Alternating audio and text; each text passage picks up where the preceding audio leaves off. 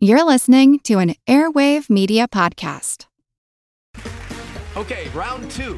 Name something that's not boring. A laundry? Ooh, a book club. Computer solitaire, huh? Ah, oh, sorry, we were looking for Chumba Casino. That's right. ChumbaCasino.com has over 100 casino style games. Join today and play for free for your chance to redeem some serious prizes. ChumbaCasino.com. No purchase necessary. Full prohibited by law. 18 plus terms and conditions apply. See website for details.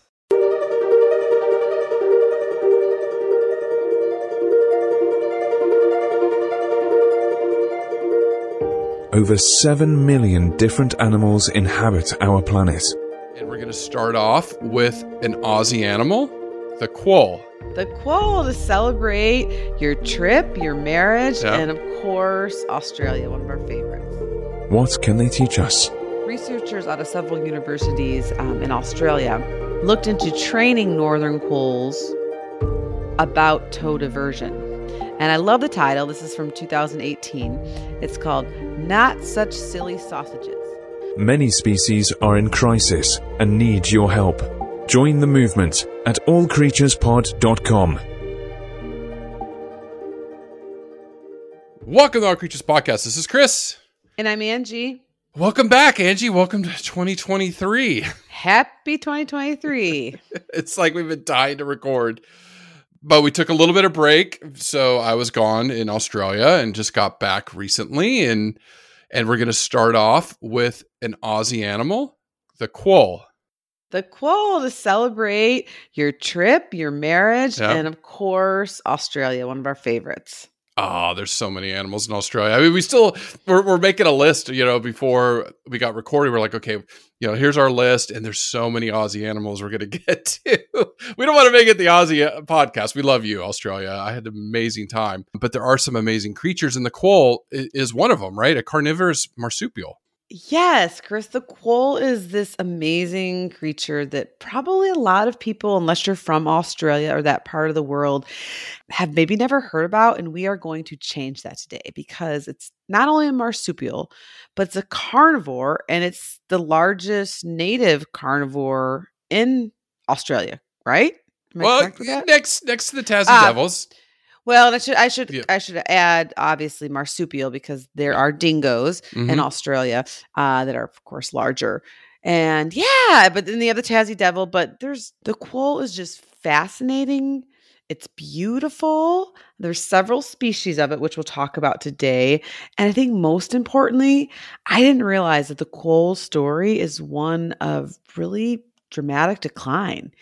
Quolls used to be found all over Australia and pretty abundant. And, you know, but with the colonization by Europeans and then just, of course, urbanization and a lot of invasive species that have Mhm. come that way, Mhm. uh, all six species are threatened or in most of them are endangered. Mhm. And so for me, it was just this this past couple weeks studying the quoll have been really eye opening about the species that I didn't know about. And I, I feel like I, yeah, degree in zoology. I feel like I should Mhm, know a lot more than I already do. mhm, And that's why. I love this podcast that we do because I learn so much each, each week. But not only is this a awesome creature, but they're they're in big time trouble and they need our help. Oh, I know. It, it, it's they they were persecuted. I mean, when Europeans came, they saw them as a pest. I mean, they they were shot and killed, trapped, and really a lot of them are on the brink of extinction. So their conservation story is important, and what Australia's doing in response to that. Yes, and that's why for 2023, like this story is a awesome one to really start with because there is a lot of hope. When I was diving through all the scientific articles, there was a ton out there about researchers studying how to best conserve and save the quoll, what's working, what's not working, fenced in versus not for predator free. And I know you're going to talk about that. Uh, so it just gave me a lot of hope because sometimes you and I cover species where there's just not a lot out there Right. being not a lot of conservation being studied right now. And I, I think with the quoll, there's a lot of hope for 2023 and in the future. Oh yeah, I mean, there you know some of the reintroductions. I mean, right now they're reintroducing Tassie Devils. Uh, some have Mhm. been reintroduced just north of Sydney. So there is a lot of good news in this, but it is a lesson in what we need to do. Um, you know, for a lot of these animals uh, around the world, and we're going to be covering these stories in the coming year. Just quick trip recap: it, Australia, I have not been in a long time. Amazing place. Thank you to our listeners down there down there across the sea. I say down there, even though I live in New Zealand, uh, across the Tassie Sea.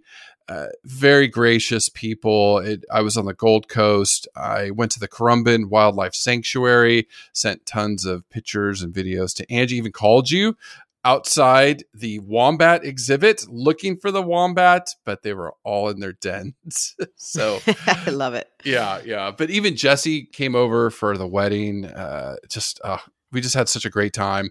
Actually, went birding with Jesse uh, one of the first days I was there, and I, my bird count was over fifty-one. That's So, great. yeah, yeah, yeah. I caught, saw fifty-one birds, and can't wait to go back. Jesse got like one hundred and thirty something, I think. he, he, He's he- an expert. Yes, he went inland and uh, went birding for a few days, but obviously I was busy with the wedding, and, and the boys had an amazing time. Uh, saw our friends Chris and Tash there, a whole bunch of our friends in Australia. Chantel couldn't make it, but she was down in Melbourne. But I will get down to her way at some point, and she can take me and show me all around uh, the wildlife around there. So I will be back to Australia. To all of our other worldwide listeners, it's a beautiful country. I, I highly recommend uh, you go there, you go visit. Uh, I will get Angie and John and her boys over to Australia at some point uh, here in New Zealand too uh, to show around. But thank you for for welcoming us uh, down over there, and I can't wait to get back.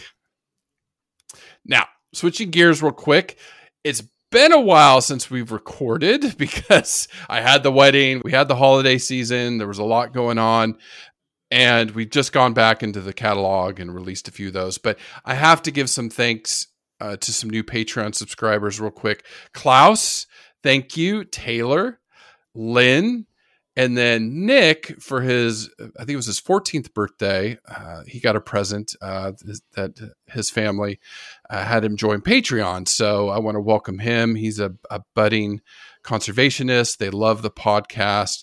Again, a cup of coffee a month. It, it's helping Angie and I get this out. Uh, we're going to be doing a live here in a couple weeks. So if you're a Patreon subscriber, you can hop on and say hi to us and give us any recommendations for species you want covered and ask us any questions about the podcast, conservation, people we've talked to, spoken with, some of the interviews we're chasing, some big names we're chasing this year. So uh, check check us out on Patreon, or you can also follow us on Instagram or Facebook. So thank you. Yes, thank you to all of our Patreons for your support. And I also want to give a huge shout out to our reviews on iTunes, five star review, and some kind words. It means a lot to us and helps get our po- podcast in circulation and and keeps us bumped up pretty high on the top podcasts in science on on Apple. Uh, so uh, LXNI twenty seven gave us a great five star review and said that we are epic and educational and that they love the podcast and highly recommend us. So thank you uh, to LNXI 27. Uh, I appreciate I, lo- I love the word epic. So Yeah, it yeah. was very flattering to call our podcast epic. So uh, and if you haven't done it already, it just takes a few minutes. Uh, I'd love to have a lot more reviews in 2023 than we did in 2022. So uh, any any kind words you could give would be great. Yeah, it does help with circulation. Like iTunes is still one of the major distributors, and we're ranked uh, in the top 40 in science podcasts in the world. And we, we're around the top 2,500. We bounce around in, in that ranking out of 4 million podcasts. So, so thank you to all of our listeners. I mean, it just, it means this information is getting out and the stories we're telling really resonate with you, like the Quoll. Absolutely. Thank you so much. And I also want to give a quick shout out to Orr, who reached out to us over an email. Uh, we talked about hedgehogs and we talked about the podcast and conservation careers. And I just, I just love uh, having the ability to talk about anything animals and conservation related and podcast related one on one, either through email or, of course, through our Facebook All Creatures Podcast group. But Orr would like us to cover the Swift. And I thought that was a great recommendation. So hopefully we'll be doing that in the months to come. Yeah. Oh, yeah. Yeah. There's so many great species we still have to cover. Now, the quoll, you mentioned six species. Four are endemic to Australia, and then two in New Guinea. We'll get to that to the ranges, but generally, uh, they all kind of look similar. I mean, you get some different color coat color patterns or coat colors, I guess. The pattern's kind of similar. Yeah, in general, the quoll is darling. And I fell in love this week with the videos and reading about them and the photos.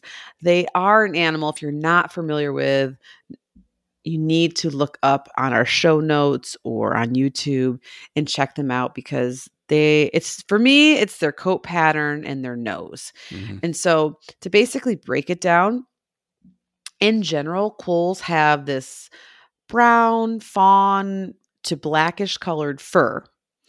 They have a long tail and covering their coats are white spots and I mean a fair amount of them, and they're decent size. So they're basically polka dotted white, which to me is just lovely, a lovely, a lovely contrast. And the other really cool thing with quolls and these white polka dots um, against their brown fur is that it's like unique to the individual. So it acts as a fingerprint for those um, for those researchers and scientists that are trying to identify them.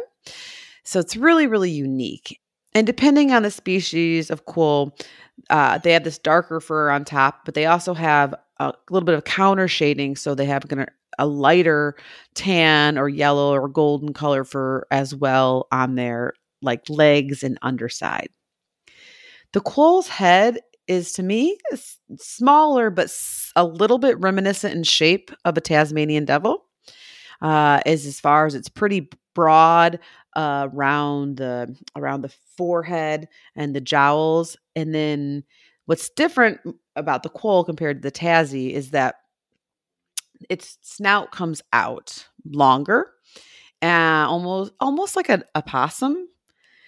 And then the quoll has this darling pink nose. And the nose is almost slightly oversized or cartoonish for the snout that it sits on. And for me, the face of the quoll reminds me a lot actually from a creature from the Ice Age, the, that animated series. Oh, yes. I just love. Yeah. They remind, yeah, Crash and Eddie are possums that are on, mm-hmm. uh, or Ice Age type opossums. But that nose and that face is very similar to our, a real life quoll, in my mm-hmm. opinion. Mm-hmm. Mm-hmm. But this pink nose, it just, it's just, it's just wonderful. And the little whiskers stick out. They do have sharp teeth, kind of small, beady eyes. Uh, roundish, small ears, and pretty good uh, nails for digging and climbing. We'll talk a lot about that. They're just a good looking marsupial. I mm-hmm, mean, mm-hmm, mm-hmm. I think, and and once again, I think a lot of it has to do with with the. I'm a I'm a sucker for polka dots, and well, and that snout and the pink nose, the pink bulbous nose, I just love so much. Oh, they're they, they are very unique. They do look similar in in say size and shape of the Tassie Devils. Well, size, okay. The tiger quoll is mm-hmm. is similar in size. That's the largest species of quoll, and they weigh up to 15 pounds or seven kilograms. With their tail, they can get up to 50 inches long or 1.3 meters. So, pretty substantial size marsupial. Yeah, I mean, and I mean, they are besides dingoes, they're the largest carnivore in Australia, which when I mean, especially being from North America, when I think of like grizzly bears or polar bears or something, it's well, not really that big of creature, right? There's to, one you're missing, and and I did the same thing because I put it in a slide. I was like, okay, largest carnivores in Australia. There's one. besides one, the dingo. Besides okay, the dingo, dingo, dingo, yes, uh-huh. the largest land but there's one also on land. Not I'm not talking about sharks, but another one that inhabits. Oh, crocodiles. yeah, there you yeah, go. The salties. That's just true. So I mean, I, I yeah. Well, so but we got definitely salties. Yeah. yeah. Well, I was thinking, okay, so mammal, um, but whether it's uh, placental or marsupial. Yeah. It's still There up there. Yeah, no, Mhm. dingo. I, I I did the same thing. I made this whole list, and then I was like, oh wait, crocodiles. they're Yes, they're yes, there. They're there in Oh, Australia. are they too. there? Yeah, they're yeah, yeah. famously there.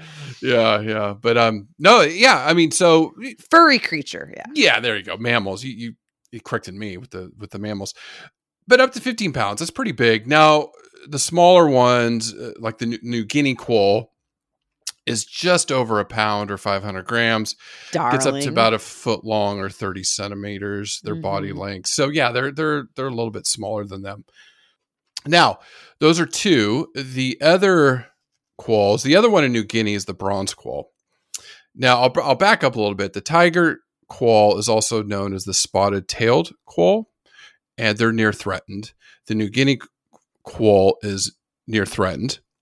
Then you have the northern quoll, which is endangered, and that will be an interesting story later in the podcast you want to listen to. Uh, they're in steep, steep decline. The eastern quoll is endangered, and they're the ones that went extinct on the mainland of Australia.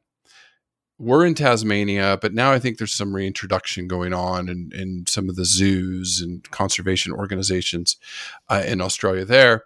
And then you have the western quoll, which is near threatened, which when you talk about habitat loss, that covered three quarters of Australia.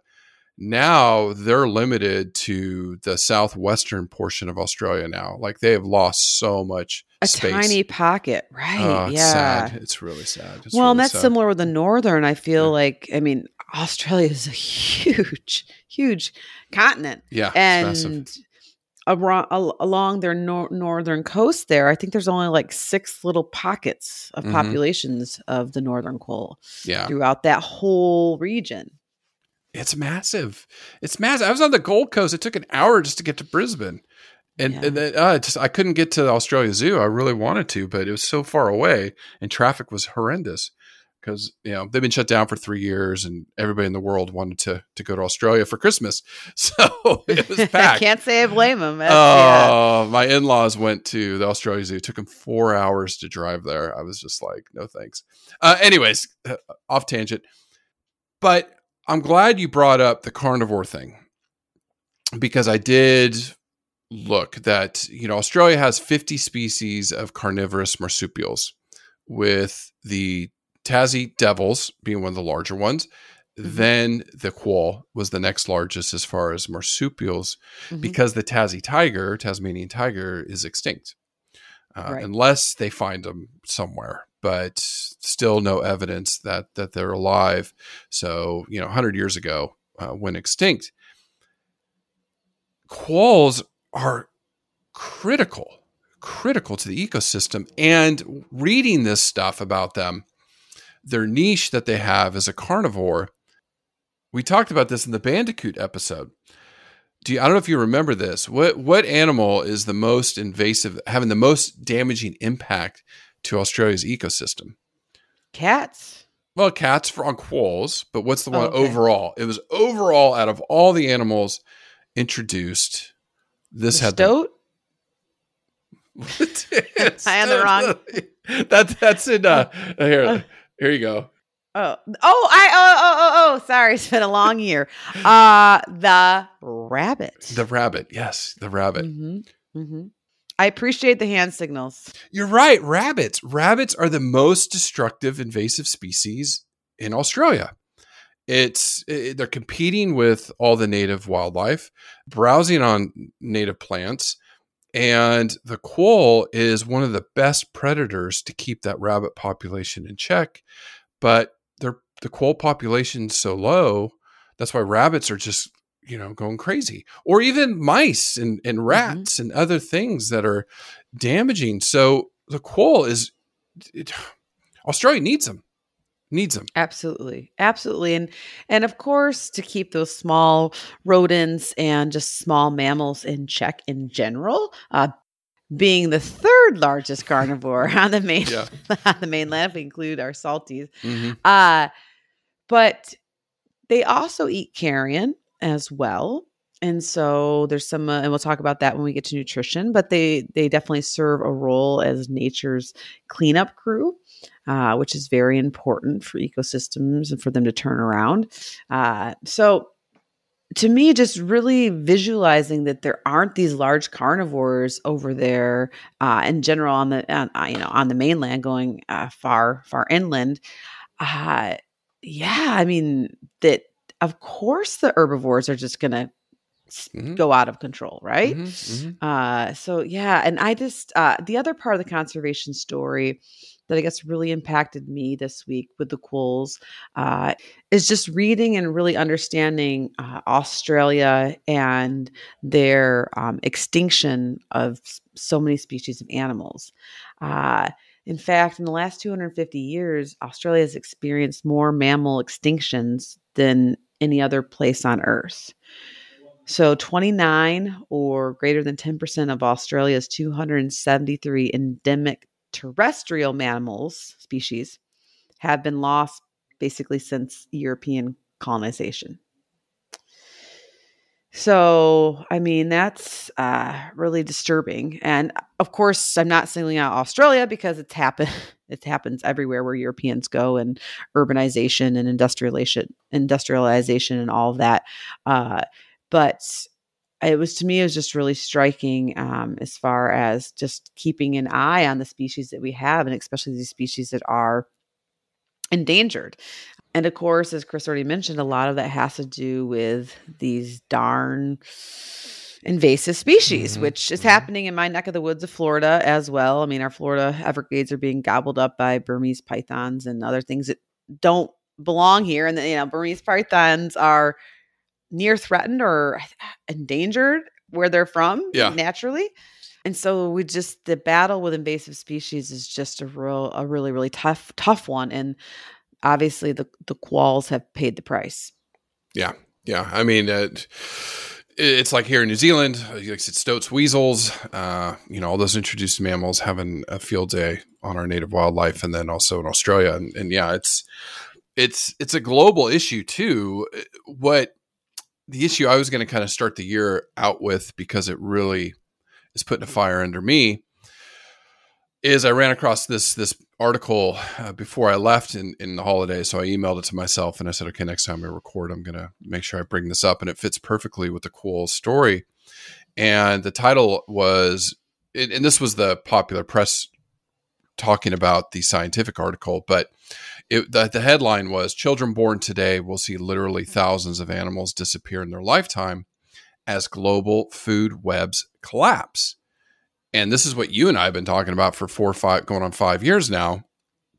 And it was Corey Bradshaw uh, who authored it, and it was a study that they had. They're, t- talking about the study that they just recently published, call, called "Coexi- "Co-extinctions dominate future vertebrate losses from climate and land use changes."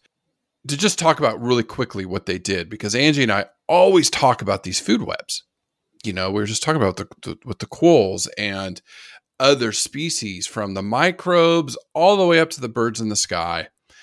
They're very complex and it's not just okay, what happened when the Tasmanian tiger went extinct, which was a top predator? How did that affect other species in that food web? Right. So, what these researchers did is they used uh, a supercomputer uh, out of Europe and they had built all these interconnected food web networks. And then they applied some scenarios of what we're projecting with climate change, land use degradation, deforestation, things that are going on in the Amazon, Australia, uh, other parts of the planet. And so they had over 15,000 complex food webs. And then they ran the supercomputer to get the statistics on predictions. That's what that's where we are now with some of this. Uh, and I'm speaking way out of my depths. Artificial say, it's pretty advanced i love it Yeah, yeah. So i might not understand it but i love it I go, okay, you know, and then obviously when you do a study like this, you have uh, the computer scientists. modeling yeah Yes. my good friend taylor does horse nutrition but she does like the modeling of it yeah, which yeah. You get those experts incredible. in. Yeah, Mhm. get those experts in when you do these studies. So uh, the overall data shows that around 10% of land animals are projected to disappear by 2050. and 30% by 2100.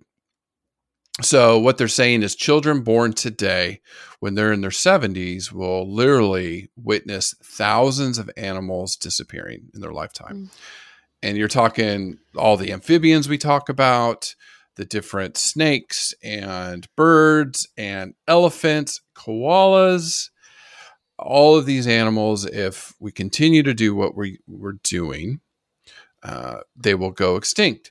Now, they're talking something. Chris, this is not the 2023 hopeful message No. I had started with. What no, it's here? it's an eye opening. We need to keep working harder. That's why I said it lit a fire under me. Because there's this term co-extinction, and I think that's something you and I need to start looking at. And they use an example of the critically endangered mountain pygmy possum Mhm. is going extinct because it's losing its primary prey. The uh, it's the bo- bogong moth. So mm-hmm. the moth has has seriously declined because Issues. of habitat loss and droughts, fires, all these things that they've experienced. So a co-extinction is this possum that's going extinct because it can't find its prey Right. right?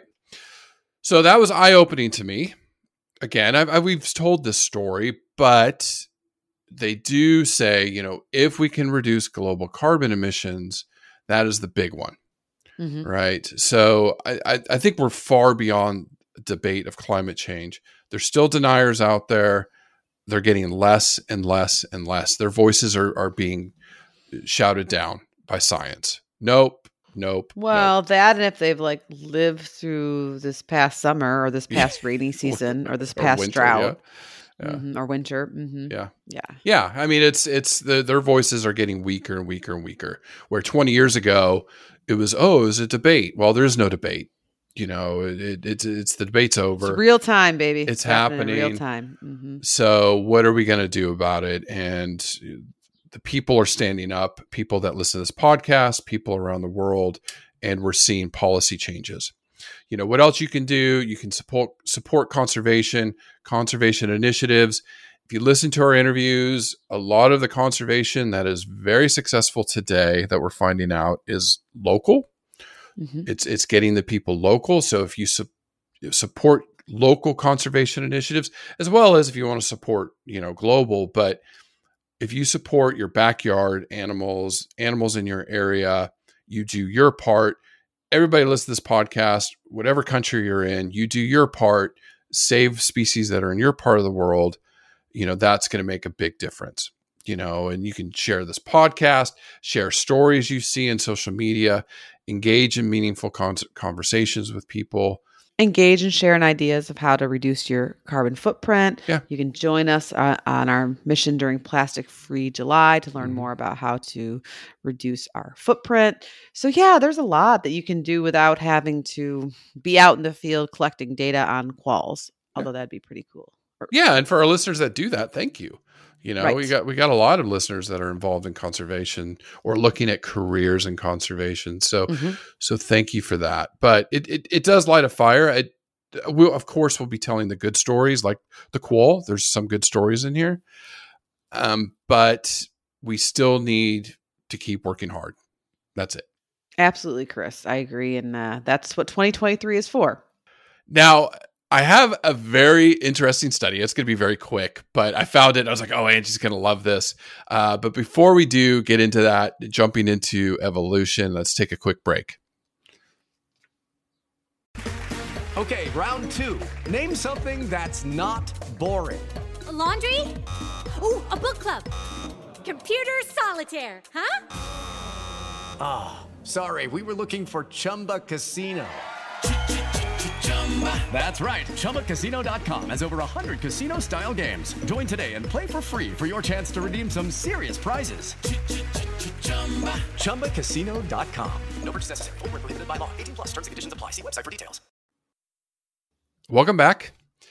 All right, so evolution's it's interesting. Marsupials are always interesting. I mean, these So are mammals. fun. Yeah. I I just I'm always amazed the Antarctica. There's so many marsupial bones in Antarctica we need to go find because a lot of them live there when it was warm. Yeah. Well, whenever we cover a marsupial, I'm always so blown away by uh, how ancient they are. Mm-hmm. Mm-hmm. Mm-hmm. The Very. quoll evolved around 15 million years ago. yeah, hasn't changed much at all. At no, all. and At that's why I love their look. Kind of reminds me of the Ice Age creatures on, on the cartoon, and they're just just so fascinating. Yeah, Yeah, they are. They are. Marsupials are amazing. But again, these are mammals. So Mm-hmm. uh, in the infra class Marsupialia, there's 334 species. Oh, 70 we've got our work cut out for us then. Yes, we have plenty to cover. I mean, 70% live in Australia and then like New Guinea and around there. Mhm. 30% live in South America. So I think we need to go look at some marsupials over there. I think so for sure. Yeah, yeah, for sure. And then Central America, 13 species, and then only are only one species in North America, Okay, which is our Virginia opossum. You know, which but covered. in Africa. Nope, nope, nope. We covered that in episode 169. Now, quolls are in Dasyuromorphia. These are the carnivorous marsupials. That's the order. So not only the quolls, the Tassie tigers that, that are extinct, the Tassie devils, Dunnarts, numbats. The family is Dasyuridae, 71 species. The genus is Dasyurus. And then we had the six species that we've already mentioned four in Australia, two in New Guinea. which they all diverged four million years ago. Yeah. Yeah. Yeah. Yeah. Yeah. Yeah. Yeah. Well, that's why I love, yeah. it- marsupials are just uh, crazy interesting because what I love is, is that they, they did not evolve in Australia like you think they would have. They, they evolved in the Americas way back say, when. North America. yeah, in Pangea. So 225 million years ago, when you had the very earliest, earliest mammals evolving, you know, surviving the dinosaurs, uh, surviving the mass extinctions, that, you know, as the continents broke up, the marsupials kind of were in South America, Antarctica, then to Australia. And that's why I said in Antarctica, I'm sure there's tons of fossils, but it's nobody can get down there and study them Mhm, at- in that mhm. intense environment. Um, because Antarctica, about 35 million years ago, while it finally was was becoming covered in ice, and marsupials couldn't survive there. But no placental mammals made that trip from, you know, the the Americas, Antarctica into Australia. The dingoes, if we go back to that episode a long time ago, they came, which we which thought was with, for Pip, I believe. Yes, yeah, we yes. did that like over a year ago. They came over with humans, right? We talked about that. Where did they come from? Or from the New Guinea dog, right? Down. Right. I mhm. remember that whole discussion. So that's a placental mammal. The marsupials had gotten stuck on this raft of Australia. And that's where they evolved for for millions and millions of years. And like you said, the quolls first came out 15 million years ago. They all diverged about 4 million years ago. Looking at the big picture, their closest ancestor are the Tasmanian devils, then the Dunnarts. What about the Wambenger?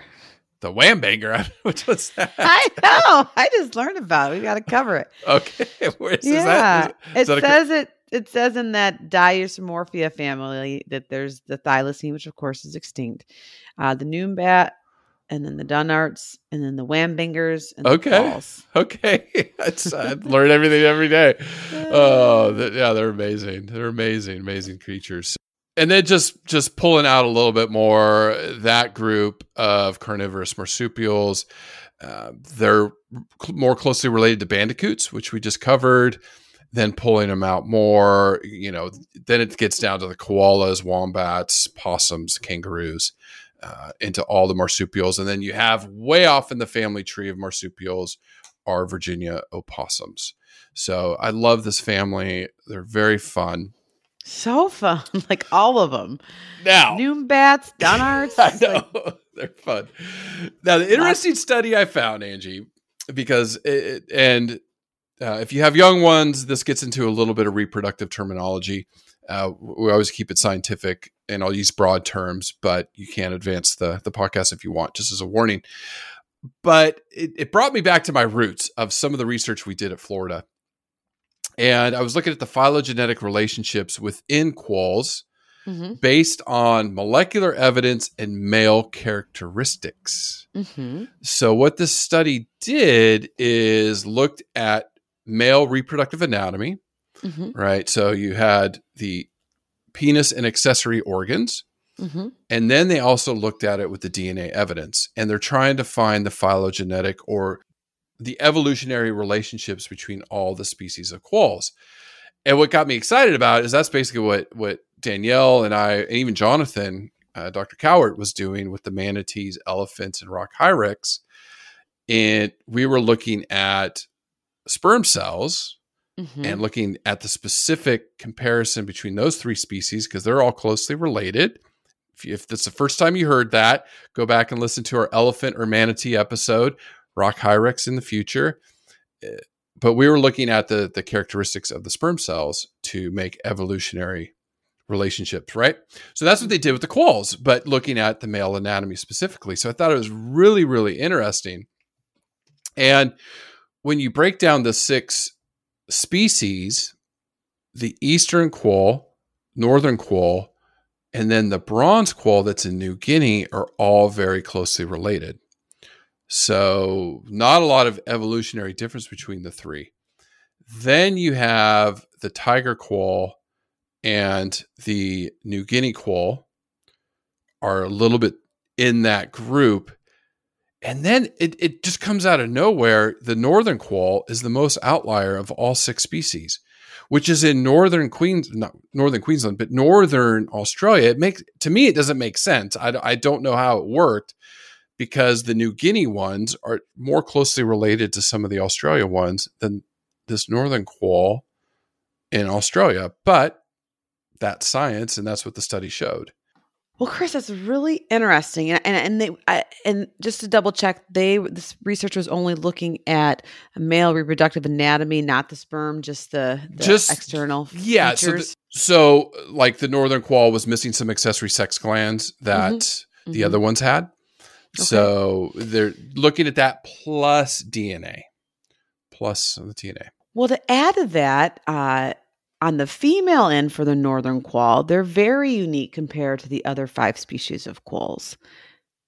And to jump ahead a little bit for reproduction, the northern quoll lacks a true pouch. Yeah, yeah. So she has the female northern quoll has a fake pouch, uh, and it's basically just a little fold of skin on her stomach uh, that will emerge after a successful breeding. But it's not the traditional marsupial pouch that you think of when you think of a kangaroo or an Mhm. opossum or the other five species of quolls. And so they must be for definitely further away if, if they if the males have these different accessory glands and also the females lack a true pouch. So very interesting. Yeah, it's just that the, but maybe why that is, it doesn't yeah. Well, I when you had is, the- is, yeah, is I the mean, terrain that much different there or is it cli- is the climate a lot different? well, not, I wouldn't think compared to New Guinea. I mean, when you look at the northern Right. quoll. I mean, s- Mm-mm.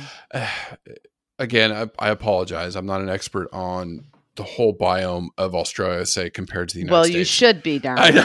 I- I- but you do have life rain- goals, Chris. Yeah, life well, goals. a lot of rainforests, a lot of tropical um, weather, maybe some desert. I don't know, but when you think of some overlap with the tiger quoll, even the yeah maybe not the eastern. The eastern's more New South Wales and Victoria, which is the the southeastern portion, or the western quoll. This one just must have out of that ancestor four million years ago. Either that's the remnant of the mm-hmm. ancestor, or mm-hmm. you know that's just they evolved on their own. Anyways, it's fascinating. Again, I always go back to Richard Dawkins talking to one of the the world's foremost experts in evolution, and We did that. yeah, I know. Uh, to Yes. myself still about that one. That's awesome. I mm-hmm. just that's why I love evolution. It just it it's just it's fascinating. It's fascinating, and the Quoll story is no exception. Anyways, moving on. Some facts. Not a ton on physiology. We've already talked to some of it. The the male anatomy, the female anatomy. Very short lives. Yes. two years on some, five years on others, maybe. Mhm, Males almost after breeding. I know. I So- read that. I was like, what the Mhm. heck? Look at their repro. Uh, so it's tough out there for them, you know, and uh, but they're not slow. They run up to 15 miles per hour or 24 kilometers per hour. And then I think the one fact that really got me was they have one of the most powerful bites in relation to body size out of any animal in the world. Chris, when I read this a couple days ago, it blew me out of the water because, as I described, the quoll, uh, especially the tiger or the spotted quoll, is darling, not that big, and you. I you'd almost want to reach out and pet one, even though you're not supposed to pet wildlife, and I know that, Mm. so don't do that. Uh, but this cute little pink nose, and then you read that it has second most powerful bite for its body size Yeah. for any living mammalian carnivore. hmm And I was, I mean, what? I know Right? quoll and the What? ta- yeah, and the Tassie Devil was one, wasn't Mhm. it? Yeah. Yeah. And then, then of course, um, the Tasmanian Devil was number one, which for some reason, probably because of a Tassie Devil's reputation, that doesn't seem, that's not so surprising for me. But I was reading that a Tasmanian Devil, just to recap, its bite force quotient is nearly three times greater than a cat, your domestic cat, twice that of a fox or a black bear, and uh, three times bigger than a tiger or a wolf. That's crazy. Like Right? a A tiger. A tiger? tiger. A tiger. Yeah. Yeah. But I will Uh. say, um, in the article that I found, just to fact check all of this, it did say that, of course, your Tasmanian tiger that's now extinct, uh, or like, well, I guess there's questions out there still, but we'll leave that one up to the experts. Yeah. Uh, that um, it uh, that that actually was number one hmm hmm from what researchers can tell. Yeah. I know. We, we, we joke about the Tassie tiger, and, and it's, it's it hasn't been seen in 100 years or in, in the 1930s. It's just Australia, like Angie says, so massive. And the population of Australia is about a little bit under 26 million. And I think all of them were in the Gold Coast when I was there. So, like, there's a lot. all the people, yeah, it was so packed. It was so busy. But it, you know, a lot of them live on the coast in New South Wales and then down in the Melbourne area. So in the western portions of Australia, it's very sparse. Not many people out there. So there is a chance of maybe some of these species surviving somehow. Like we go back to the black-footed ferret, declared it extinct, and then we find the population 20 years later, about So, 12, mhm. 12 years later, yeah, or 12 animals, right? 12 so, animals, yeah. yeah, so there's a possibility of that. Anyways, that would be really cool if we if we did find them surviving somewhere. But other fun physiological facts about the quoll is that once again, for such a cute, darling animal with a crazy bite force, uh, they also have really sharp claw- claws on their feet, which help them climb uh, and dig on the ground and even hold objects. So they come in really handy. And although the quolls are typically terrestrial and found on the ground, uh, they can definitely scurry up a tree to escape from a predator when they feel threatened. Uh, and so they are known to be decent climbers and they're known to be good swimmers too. Mm-hmm. So yeah, yeah, a lot of different talents. Yeah, they like to go in those dens and you Mhm. know, so looking for rabbits and things they might eat, some insects.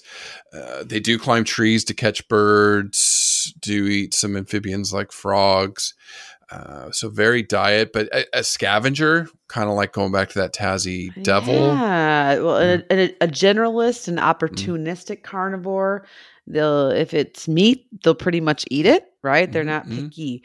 Uh, but I, I thought it was really fascinating to read that besides snakes and birds, uh, platypus, Mhm. possums, Yeah, small wallabies and wombats, like I know. insects, rabbits, as you mentioned. So that's really important. Uh, you know, they're they're not messing around. That's for sure. And and then one article I was reading uh, was saying that some quolls will even climb trees really high to prey on sleeping birds. Mm. So and nests and stuff like that. So yeah, Yeah, I didn't see- I didn't see bats, but it just brought me up because I I did send you pictures from. Uh, you not- saw a lot of bats. I That did. I did. I did. We saw different species of uh, Mhm. fruit bats and saw them flying at night. Uh, the boys were really Fun. excited to see that.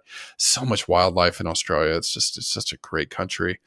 Um, but the, the the quolls, they do face a lot of threats, especially the younger ones. Dingoes, eagles, owls, uh, snakes, or like pythons can get them. But really, what's been devastating to them is the foxes and cats, right? Like those are the Yes. yeah. Yeah. I was reading all about the feral cats, which I know you're very familiar with in New Zealand. Uh, but it's just, it's a competitive, voracious predator. And it's been in Australia pretty much for the past 200 years or so. Uh, and it occupies 98% of the landmass. And the feral cats have been identified as one of the primary drivers of extinction for a lot of these native Australian mammals that have been lost since uh, colonialization.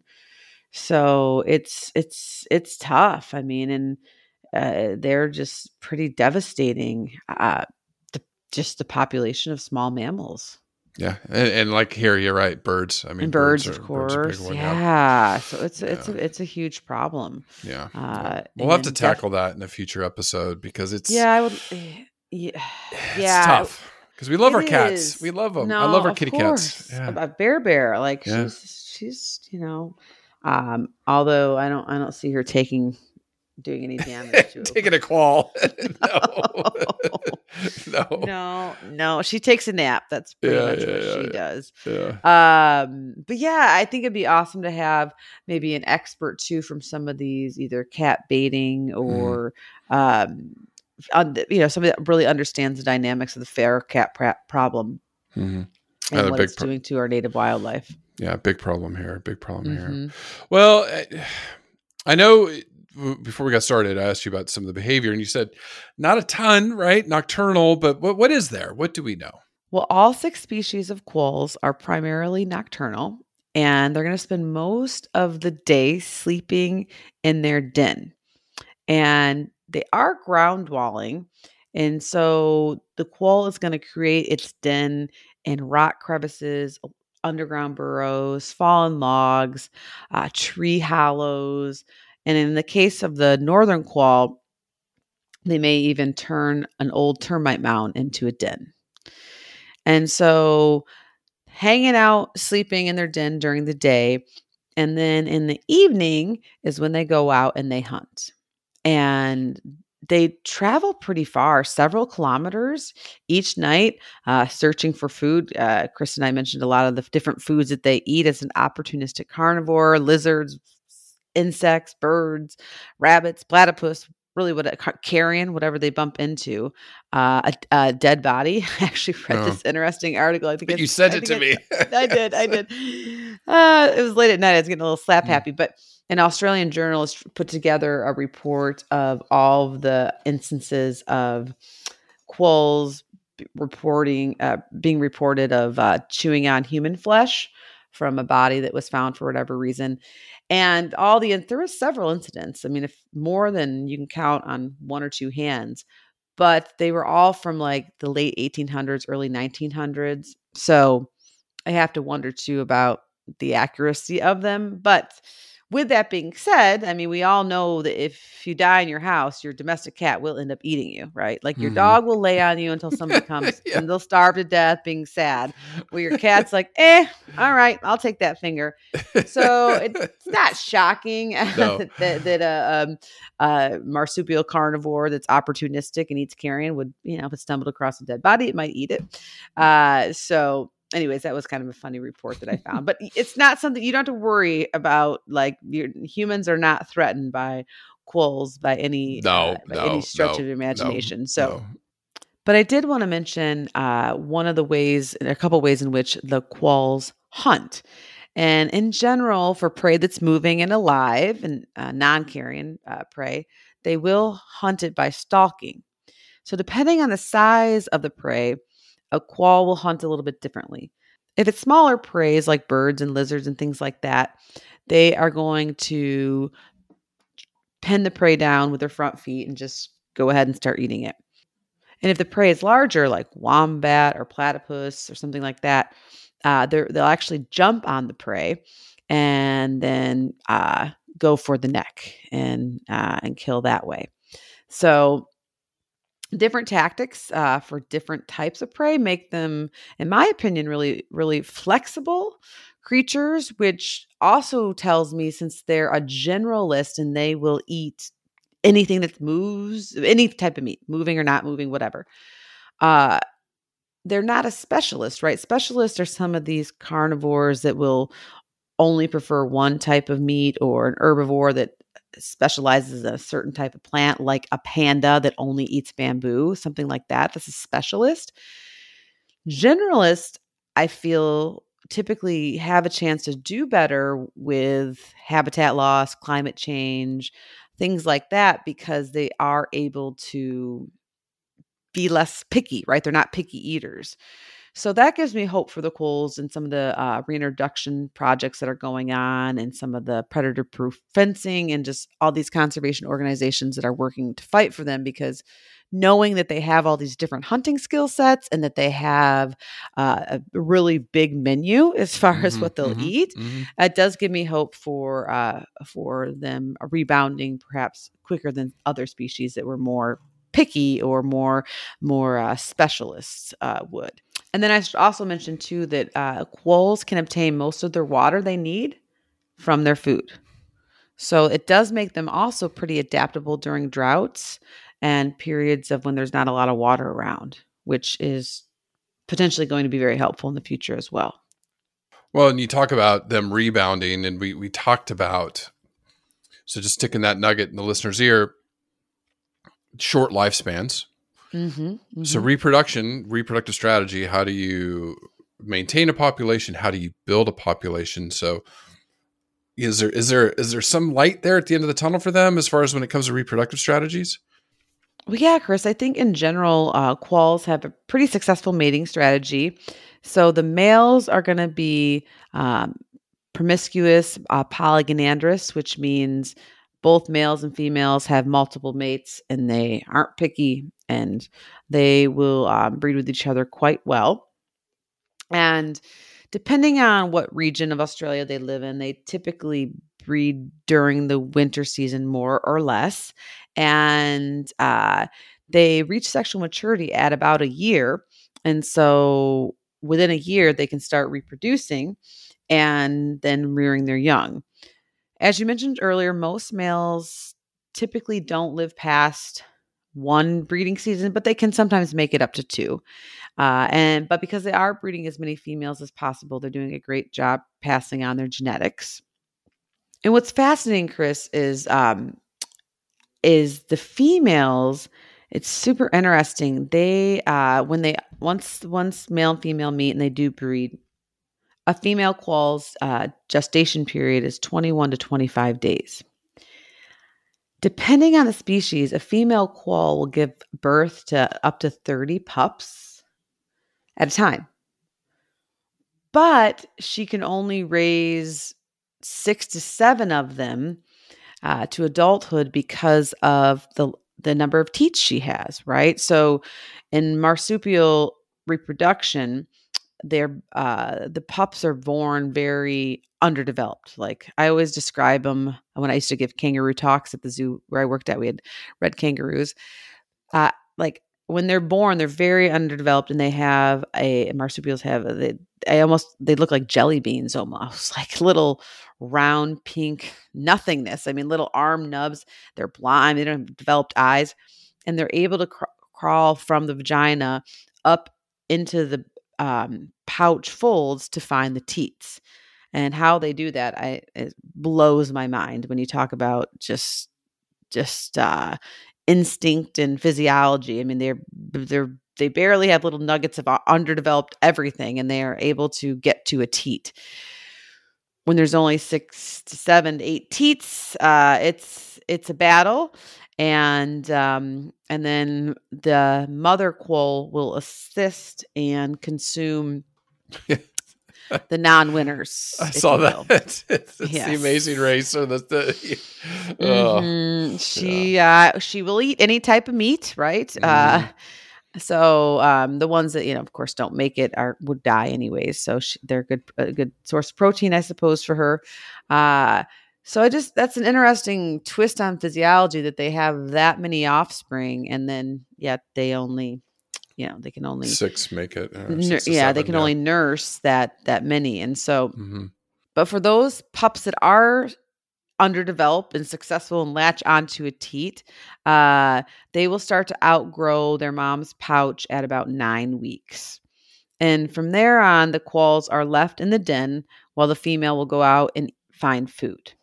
And so, typically, depending on mm, the species, but in general, young quolls become more independent and ready to leave the den around five months old. And for most species of quolls, uh, sexual maturity is reached at about 11 months old. So it is a pretty quick generation interval. Um, and it, yeah, so for me, because of that, there is a lot of hope, assuming that the numbers are big enough and the po- and the population pockets aren't far far away from each other enough that they can find each other right uh, i feel if they find each other and they breed they're typically pretty successful hmm Which I think, like, we didn't get to touch upon it. Um, some of the social interactions. So, like communication, they screaming like Tassie devils? Is that are they, they that? Nothing what do we know? screams like a Tassie devil or growls or whatever that Uh, noise is when they're mhm. eating uh eating car um carrion, right? Mhm. Uh but in general, the quolls aren't a, a super vocal creature because they are solitary, except for when they come together for breeding, and of course, the mother and the pups. Mhm. Uh, but yes, um, as far as vocalizations go, like for instance, the northern quoll will communicate with one another through a hissing sound. So that's somewhat like the Tassie. And another example of vocalization in quolls is the mother and her offspring. Uh, she'll actually use like a clucking noise to her offspring and they'll respond. And when they are in defense and running up a tree, they will not only like maintain a defensive position, but they'll also growl and make high pitched screeching noises. So that's somewhat like a Tassie as well. And the hope of that is to look scary and big and loud and annoying to scare off uh, any predators that might be bothering them. Mhm. Mhm. And even though the quolls might live several kilometers away from each other and, and then their dens may be far apart, it's really fascinating. Uh, some quolls, depending on the species, they use what are known as communal latrines. So it'll be a certain area uh, where they uh, defecate um, on top of each other's defecation piles. It's like who can who can be the last one to to poop, and it's somewhat to mark territory, but it's also somewhat of a social function in that uh, you can use pheromones to smell what's happening with with your neighbor.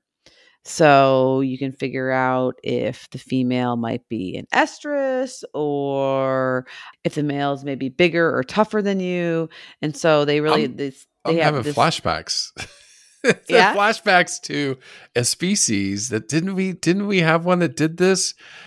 That they are very very slow. the sloth. Yeah, they only, da- they? only come down like once a week or something to yeah, and is it I mean, wasn't it takes them that long to, to get there. to get there. Yeah, but was Yeah. it? Didn't they have a communal latrine like that? I think, like the males. I think I remember you saying that. Yeah, that's that's very interesting. Yeah, that's that's interesting strategy on, on how to date in the right. world. Well, I mean, it's like you're social, but you don't have to really be that social. It's, it's Mhm. almost like texting, right? Like you don't have to actually talk to the person uh, or hang out with them, but you still have this like kind of you know what's going on with their life, and so Mhm, mhm. perhaps the the cool latrine is like that, where they can uh, still learn a little bit about what's going on in their neighborhood without actually hanging out together. Mhm, mhm. no, it is it is interesting. Yeah.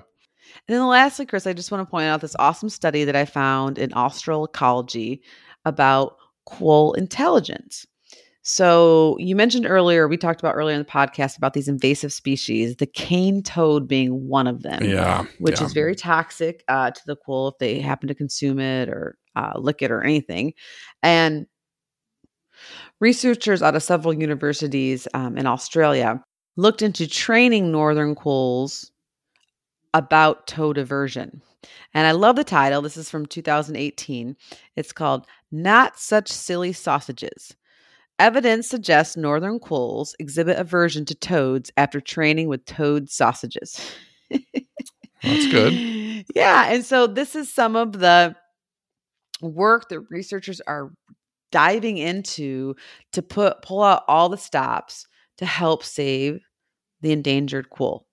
And if they can figure out how to train these quolls to avoid to avoid cane toads, which they they did not evolve aversion to because cane toads are not supposed to be in Mm-hmm. northern Australia.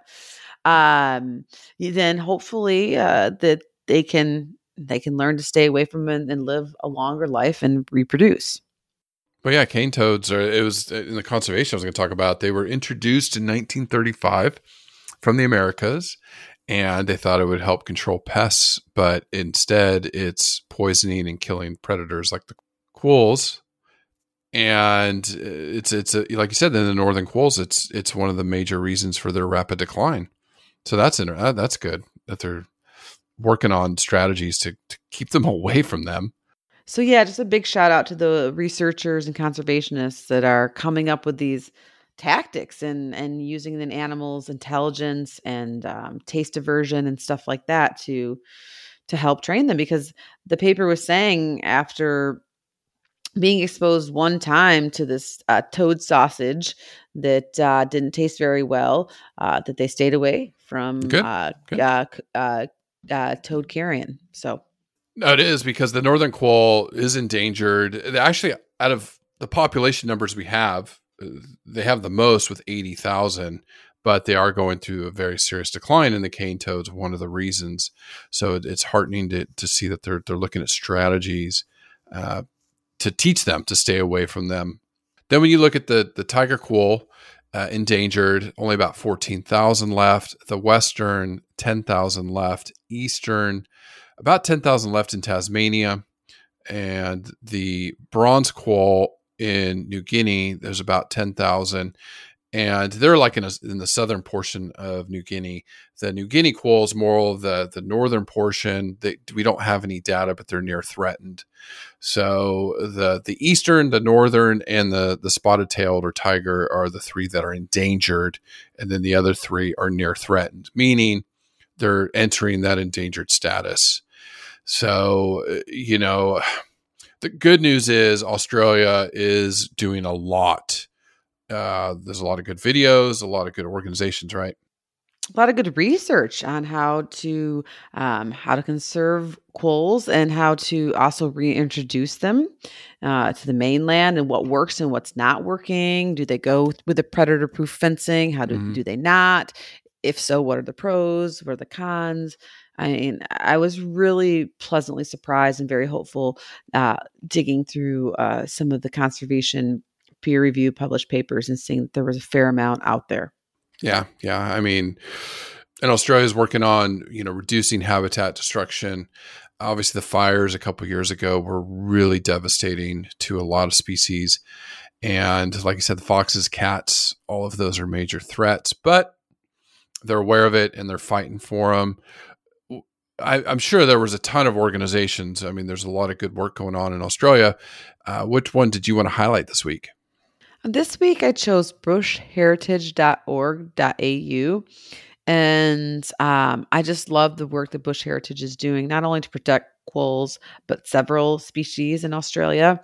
And what Bush Heritage Australia is, it's a nonprofit that buys and manages land for conservation and works in partnership with Aboriginal people and the agriculture sector to protect irreplaceable landscapes and uh, conserve these native species for forever. And when it comes to the quolls, uh, Bush Heritage is doing a lot to protect all four species on several different reserves um, and also uh, partnership properties and uh, different uh, stakeholders. So they're working very hard to keep land there for them so that they can remain free and in the wild. And because quolls are nocturnal, which is one of the reasons why we're still learning a lot about them, uh, they have actually um, introduced using a sniffer dog, a quoll sniffer dog, that will help uh, help the researchers confirm the presence of quolls and uh, their distribution in certain reserves throughout Australia. So these are trained border collies, and they and they are able to sniff out evidence that quolls have been in the area, which helps them with their counts and also learning more about how they're uh, using the different uh, habitats. And Chris, if you remember, we uh, we talked a lot about sniffer dogs um, for bush dogs in, in uh, South America and Argentina and Chile. So really progressive and awesome toolkit for these endangered species yeah, especially nocturnal ones, I can mm-hmm. imagine. Mm-hmm. And then lastly, Bush Heritage, of course, is not only trying to conserve the land for the species, but they're also doing a lot of fire management practices to help uh, prevent, prevent and reduce forest fires. So, yeah, I mean, really great stuff. So check out www.bushheritage.org.au. And of course, we'll put their uh, website on our show notes. Yep, for sure. Love the stuff they're doing. Uh, all the the conservation work going on in Australia. Thank you for for preserving your animals. Yes, I mean there. Were, yeah, I wasn't able to mention them all. All the zoos yeah. do great work there. Mm-hmm. I mean, it's it was all hands on deck, which was very uh, very hopeful for me in 2023. Yeah, yeah. I was near Lone Pine. I remember you brought them up in our koala episode. I oh, one thing I forgot to tell people. If you're still listening, thank you for listening and I'll bring this up in a, in another podcast, but I did send pictures to Angie to the golf course that had bull sharks on it. So I did go out of my way to drive there. You did. In the lake, there are no bull sharks mm. now. There hasn't been in, in quite a while. But the the guy, the the golf shop pro, did took me around a little bit and he said oh yeah anytime there's a massive storm and it floods the golf course they find massive bull sharks on the course all the time. I'm like oh my god. So it was the carbrook golf club in queensland australia. I did go and see you. So uh, we'll talk about that. That's awesome. Uh, final tip spay and neuter your cats and your dogs but spay and neuter your cats wherever you're all in the world uh, your native wildlife will thank us. You know, even mm-hmm. indoors, they do get outdoors sometimes. So please do that. But good start to 2023, Angie. I know we released koalas last week because I was in Australia. Our first recording of 2023. We've got a good slate coming up, some good interviews already on the books, more coming this year. Thank you for your support. Thank you for listening. And thank you for caring. Thank you, everyone. Listen, learn, share, join the movement at allcreaturespod.com. Lucky Land Casino asking people what's the weirdest place you've gotten lucky? Lucky? In line at the deli, I guess? Aha, in my dentist's office. More than once, actually. Do I have to say? Yes, you do. In the car before my kids' PTA meeting. Really? Yes. Excuse me, what's the weirdest place you've gotten lucky? I never win and tell. Well, there you have it. You can get lucky anywhere playing at LuckyLandSlots.com. Play for free right now. Are you feeling lucky? No purchase necessary. Void where prohibited by law. 18 plus. Terms and conditions apply. See website for details.